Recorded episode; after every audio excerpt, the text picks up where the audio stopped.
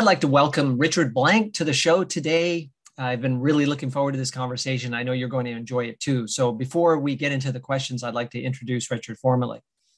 Richard's journey as an expat is filled with many twists and turns. When he was 27 years old, he relocated to Costa Rica to train over 5,000 employees for one of the larger call centers in San Jose.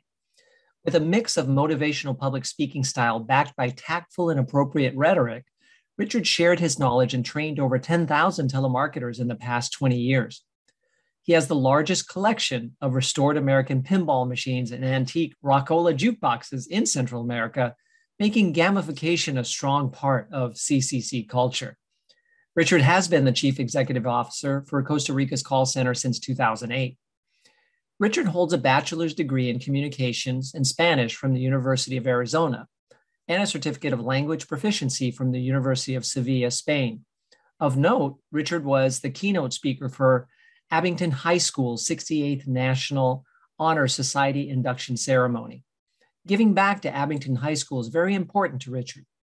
And as such, he endows a scholarship each year for students that plan on majoring in a world language at the university level. Richard, it's really great to have you here with us today. Thank you. Thank you so much, Michael. It's great to be here. Um, as I mentioned to you before, I watched so many of your videos and they were entertaining enough where I was able to get through them, motivated me enough to write you.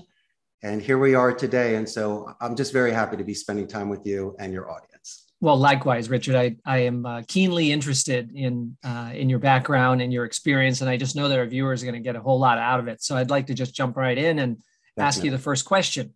Sure why did you decide to open a call center in Costa Rica? That's one of my favorite questions, Michael, and I appreciate you asking it. I have to go back a couple years and tell you where it all began. When I was growing up in Northeast Philadelphia, a lot of opinions were provided for you, and sometimes your destiny and careers were pre decided for you. So, a lot of my friends were going to Ivy Leagues to study medicine and law, engineering and architecture. And I myself I wasn't really sure what to do, but I knew my favorite class was Spanish. So, as a dreamer that felt a little bit alone because no one else could relate to it, I decided to double down and go to the University of Arizona and be a bi major. I, I majored in Spanish and communication. And like yourself, Michael, as a teacher and a really effective public speaker, I decided to study that. In addition to that, I concentrated on rhetoric, so your message and delivery was more effective and everyone needs a special sauce. So my special sauce was phonetic micro expression reading. I used to like to study body language. And then here at the call center, I was able to do it where we're more voice micro expression reading, which we'll get to later in the show. And when I had the opportunity post grad to move here at 27, a friend of mine owned a call center and said, Richie, why don't you come down for a couple months and teach some English? And naturally, a 27 year old kid, you fall in love with Central America, tropical beauty. And when I was at the call center, I kind of shed some skin. I realized that I had a calling. This was an environment where people were using the art of speech. They were converting phone calls and giving positive customer experiences. And actually, since English was their second language, they were fulfilling their studies. I took to that I embraced it. I decided to stay and work there for four years. So obviously, I learned the business. But the one thing I did learn, Michael, was I learned how to enrich the experience. Being politically correct, I saw certain things, the gripes and the tough times of working the phones or working in a certain structured environment. And I realized that if people are given their dignity, if they're not treated as robots or as numbers, besides the productivity, you'll get a much more fulfilled person working with you that will work longer with you. And in my opinion, and my goal, will grow with you and be some of your future supervisors.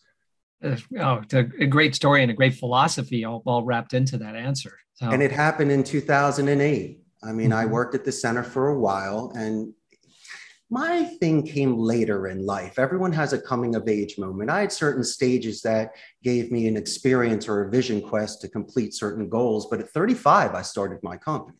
The fact that I've lasted 14 years, a Philly boy here in another country, it says something. So I let my record speak for itself. But I'm very proud of the people that work with me. And my favorite thing is walking the rows, Michael. I love to stop on the occasion and listen to somebody speaking with a client and smile and give a thumbs up. And that's the essence of what I do. And that's why I'm capable of doing this for so long. Excellent. Okay. All right. So now, now we have an understanding of how it all came to be. So uh, now we want to kind of get into uh, some of the uh, sales related questions, right? And tap into that, that great wisdom that you've accumulated over the 14 years. There's so much emphasis on cold email these days in selling. Why should the use of the phone still command respect? I think a cold email is fine if you're just doing email blasts, if it's just a templated. I think a phone is essential these days for multiple reasons. The first is it'll give you a chance to understand the company's culture where you're calling. Secondly, you might meet people prior to the decision maker where you can build a relationship, learn more information, and in my opinion, do a positive escalation.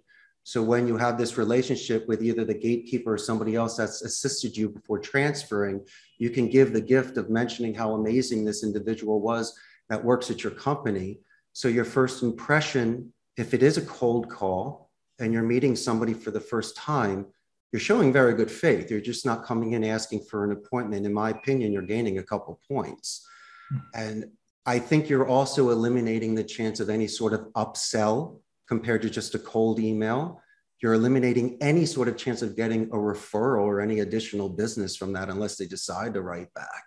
There's no way to get any sort of feedback, the positive or the negative aspects of the product in which you're representing. And then finally, as I say before, there, there's that relationship and rapport building that you're meeting with somebody. So, where you would be able to get the pass to pitch, you will be able to get that follow up appointment, or you would be considered a little bit more than somebody that just sends out templated emails. But I will say this, my friend if somebody is just using these cold emails as their marketing strategy, why don't you take an extra 30 seconds, okay, just to look at their website or LinkedIn profile? Because you would possibly be able to uncover something that would give you a sort of connection, or you can congratulate them on a promotion, on an anniversary, a third location. You could say their slogan, I don't know but if you're just calling me sir and giving me some email, it's extremely informal. But if you mention my pinball machines, I'm going to read your entire email. So at least you're going to have a shot with me. So my suggestion is just to, instead of being a, a, a print, be a painting.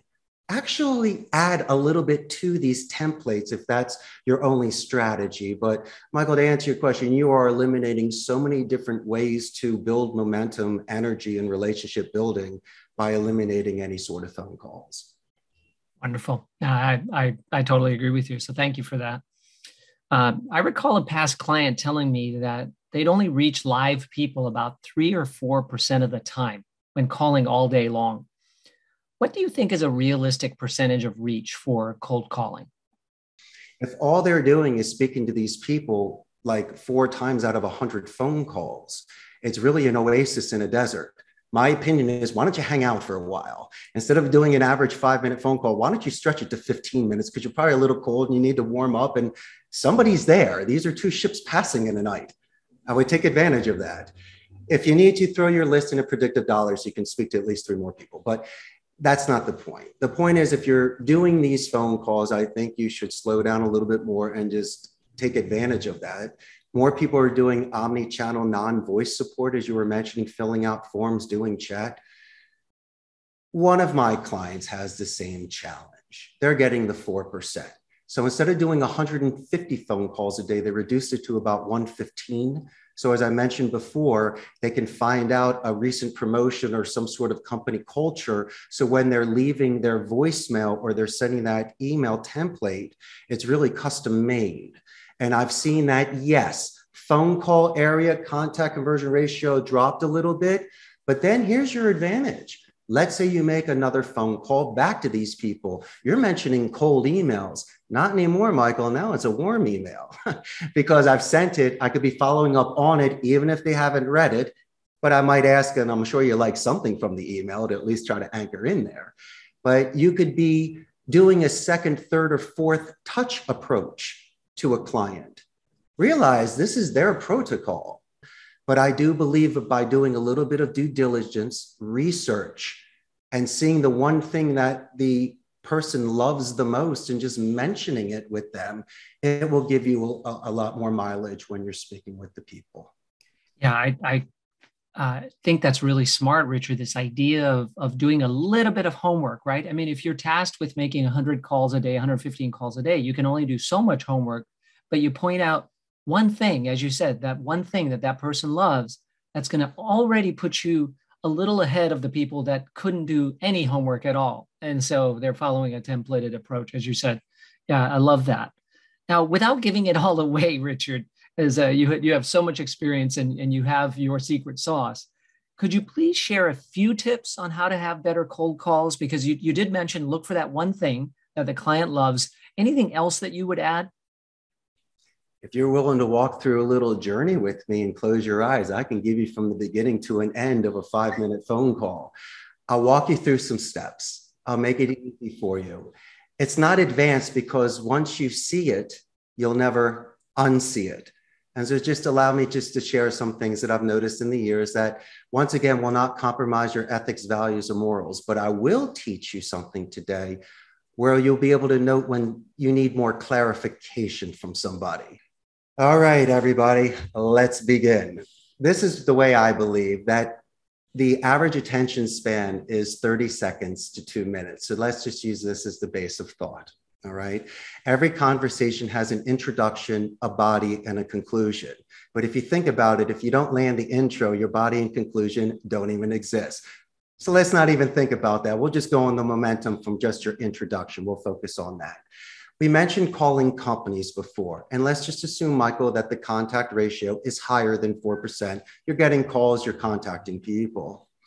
A lot of telemarketers or prospectors will ask people how they're doing initially.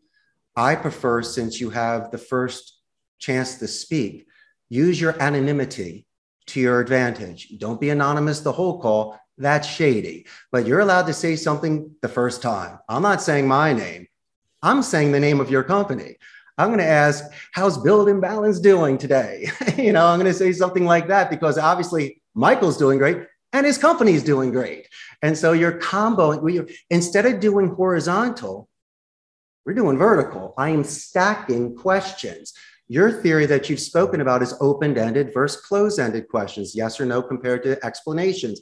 I like stacking certain questions so you can answer it for me to reduce the time and possibly get some sort of traction out of that. So, first, we ask how Build and Balance is doing today. Michael, of course, says, doing great. And he goes, My name is Michael. Oh, hello, Michael. Hello.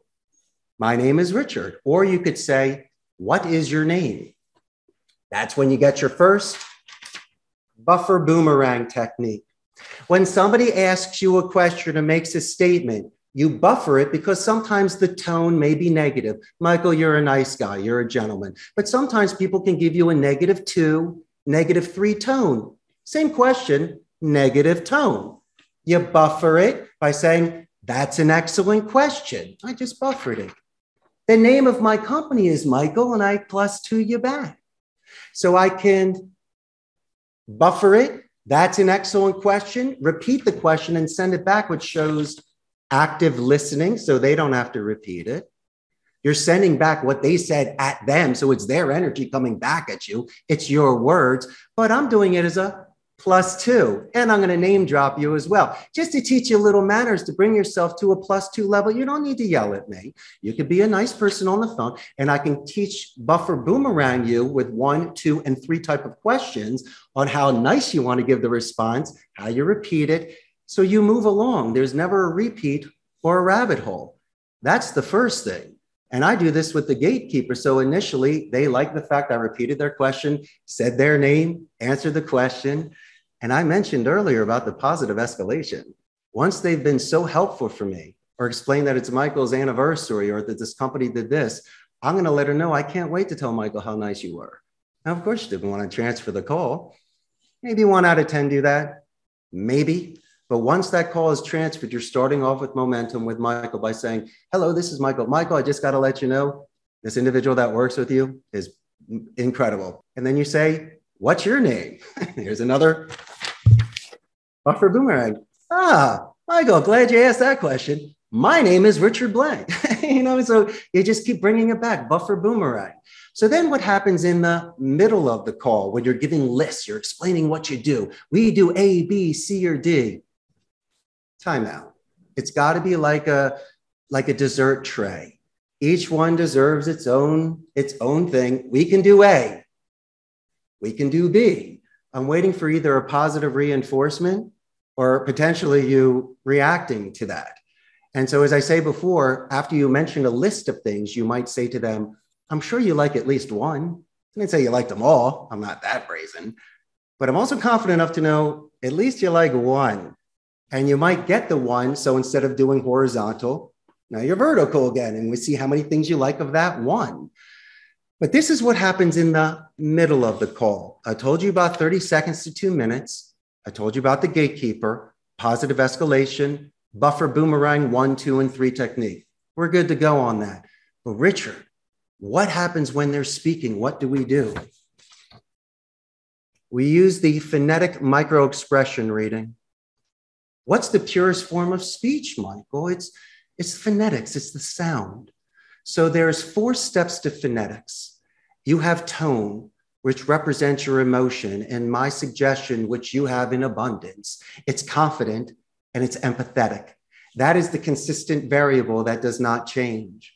The mirror imaging technique, which you've always mentioned in your classes of matching people's styles, in my opinion, Michael, it should be done with their rate, how fast they go, and their pitch. Now, we do this every 30 seconds to two minutes because that's just how conversations go. And you back it up with the answering speed because that's something they can't do subconsciously. You can easily control your tone, you can manipulate your rate and your pitch. But subconsciously, it's very difficult for you to control your answering speed. And so once you see it, you can't unsee it. After three weeks, it becomes a habit. It will not hold you back from any work that you do. You'll just be a little more astute, a little more lucid, and you will see the tell signs that people are giving you. Face to face? No. Over the phone, or if you really want the purest read when you're sitting with somebody, close your eyes. And then you can actually really read these people. Why do I do this? Because if somebody is doing a spike or a dip in regards to their phonetics, then that means that there is a tie down question or a pin down question or a confirmation question that might happen. Um, you're reacting in a certain way. So I might be saying, Michael, sounds good, right? Or makes sense, right, Michael? Or hypothetically, since people are working from home, you might have dogs or children or distractions in the background. My suggestion for your audience, Michael, is inadvertently and passive aggressively let them know the Me Too technique that you love dogs, which is really letting you know they're barking. But don't just say that. What the real salesperson or the attentive listener does is they ask the follow up question. Dog's barking. She loves dogs. I love dogs. It's killing the call, but it's not that. But then I say, What's the dog's name?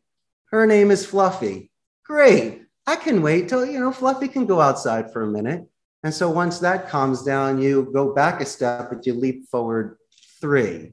It's an excellent anchoring technique because you're looking for certain areas of the call, not your pitch what you're trying to land. No, you're trying to look at that one thing you can connect on. If it happens to be a child or a dog or music in the background or some sort of anniversary that you can relate to, that, that's what you anchor on. And so this Me Too technique, in my opinion, is a great way to get back onto the straight line. But let's go to this again. You have a dog barking in the background. My opinion is to say, not excuse me, I'm sorry. Michael, can you repeat that? No, no, no. I'm going to fall on that sword. Michael, for my clarification, when your dog was barking, did you say ABC or one, two, three? Michael says one, two, three. Thank you. It's for my clarification. I'll Fluffy was making noise. You know I couldn't hear you, but it's for my clarification, not I'm going to ask you to repeat that because that's an ego defense mechanism that could kill the tone of the call. All of a sudden, there's rabbit holes there. So then we get through the body of the call. And the greatest thing that could happen in the call is if somebody says, your name, especially in the body, which means once again, you anchored, you, you have this relationship. So the rest of the call is cool. But let's say you get to the end of the call, it's the conclusion. What you would say is, since you have me on the phone, Michael, are there any additional questions you may have? I might have forgotten a stack. Remember, we spoke about A, B, C, and D. Oh, I like C too. You do like C too. And then we talk about that for a little bit. And those are the additional questions line. I get to rake it one more time. Remember, in the body of the call is I'm sure you like at least one. You liked one out of the four. But then when I raked it again, we recapture one, second one, third one you liked again. I raked you. Got it. Got a third one.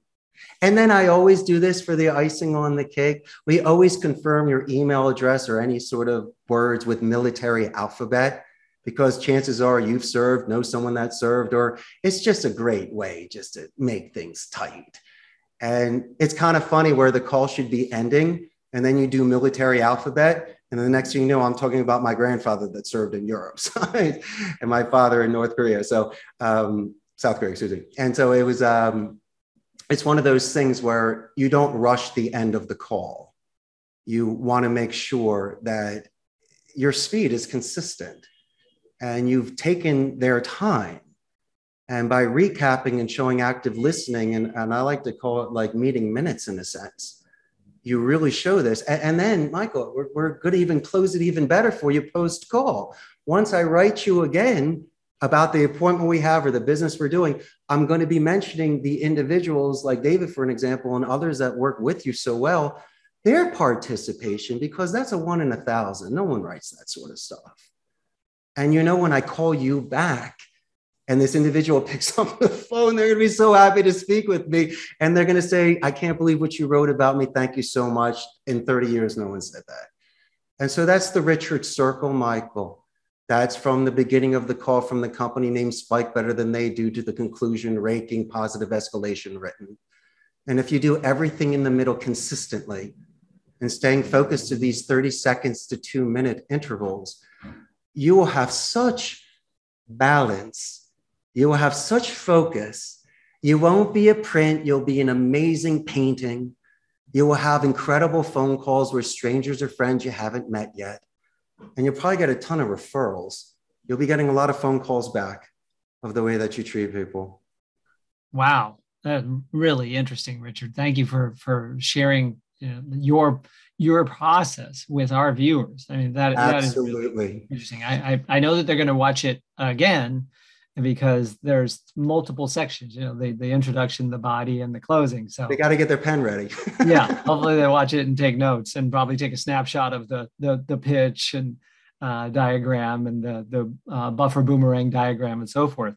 Yeah. So then how, how do you, how do you develop salespeople who are relatively green to become someone that is effective at following your methods and processes? Uh, what what what do you look for in salespeople to know that I'm working with someone who could be great?